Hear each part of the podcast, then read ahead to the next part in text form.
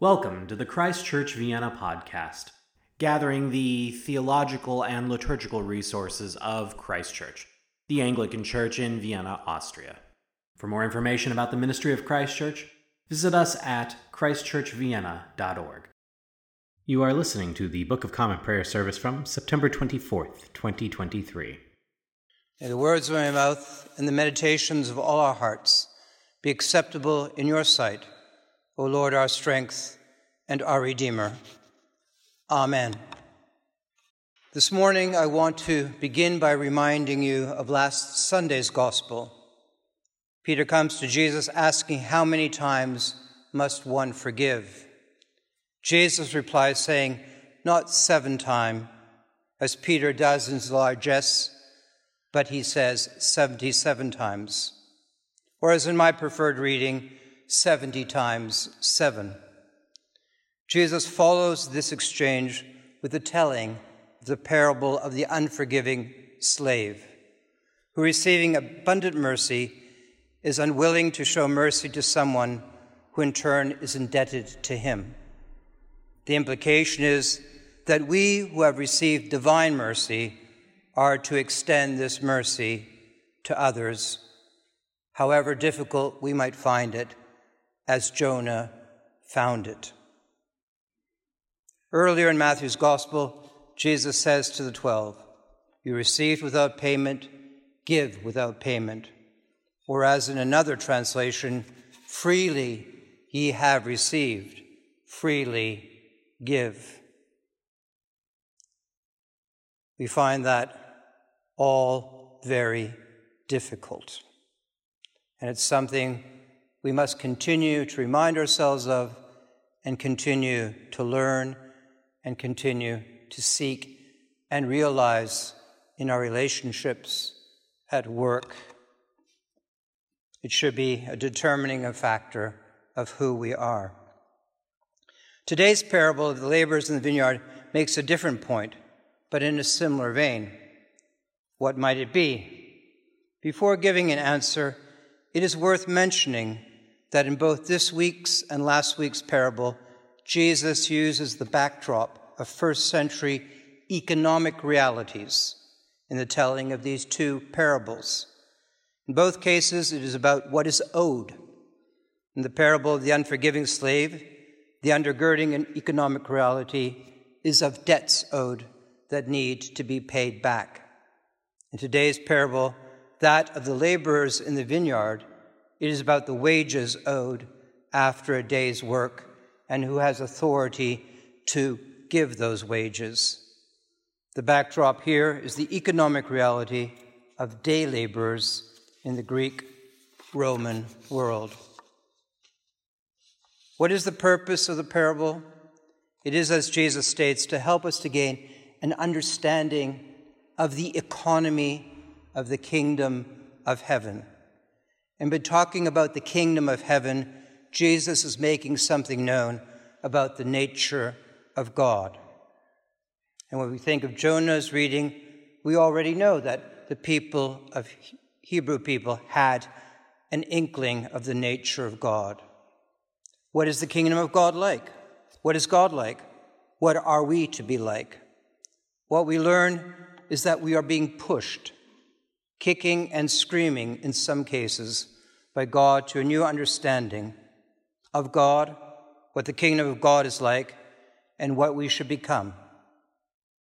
And to do so, Jesus tells parables that we might get the point. And we do get it. It isn't fair, but that is not the point. Parables, like epigrams, do not see all sides or make multiple points. They tend to make one point, but that one point is brought home to us, and the point here is the scope of God's mercy. And the words of the psalmist that we heard last week as far as the east is from the west, so far he removes our transgressions from us. In the first telling of the parable of the laborers in the vineyard, was Jesus telling it against the disciples whom he had first called to join him? Is this a question we can ask?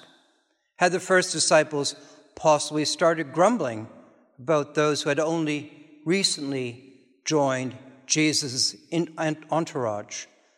Did they ask, Why do you treat them like one of us? We who have endured so much already for your sake.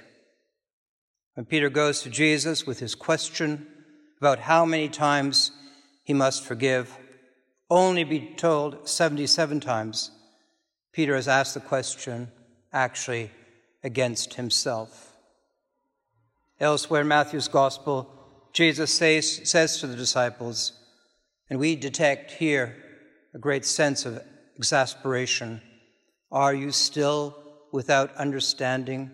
Or, as in another translation, Are you still so dull? Or in John's Gospel, when Philip says to Jesus, Lord, show us the Father, and we shall be satisfied. Jesus said to him, Have I been with you all this time, Philip, and you still do not know me? Whoever has seen me has seen the Father. Have you seen the Father? Many scholars believe that Matthew's Gospel was written between 80 and 90 of the Common Era, Anno Domini, in the year of the Lord, as we believe. Christian communities had formed. We encounter these communities in the letters of St. Paul, in the Acts of the Apostles, and in the book of Revelation with its message to the seven churches Smyrna, Ephesus, Laodicea, Philadelphia, Sardis, Thyatira, and Pergamum. In compiling the gospel, was Matthew thinking about how to integrate newcomers into the community of believers against the backdrop of the laborers of the vineyard, and how newcomers to the faith and latecomers to the community are to be welcomed and integrated. We are told they are all equal. The gospel is for everyone. The Father goes again and again through his Son to those who are the laborers, those who are idle, those who still have not been captured, you may say, by the good news of God's love and mercy for the world. They are equal. It doesn't matter how late they come if they make the true confession with all that that entails. And what does Matthew tell us what the true confession is? He does so in Peter's confession at Caesarea Philippi. You are the Messiah, the Son of the living God. And being the Messiah and the Son of the living God, through him we see the Father. And the baptism service makes it clear what this confession entails turning to Christ as Savior for us day by day. Two, submitting to Christ as Lord. Does Christ have dominion over your life? Three, coming to Christ, the way, the truth, and the life. So, is He your way? Is He your truth? And is He your life? Is another way of seeking to understand that calling. And submitting here means to come under God's sending, God's commissioning. So you are to go out throughout the day to the marketplace, going to all and calling those in the marketplace, those idle, those without purpose, those confused by the present realities of our world, and to call them into the vineyard that they may share in the labors and the joys of being a Christian in this world.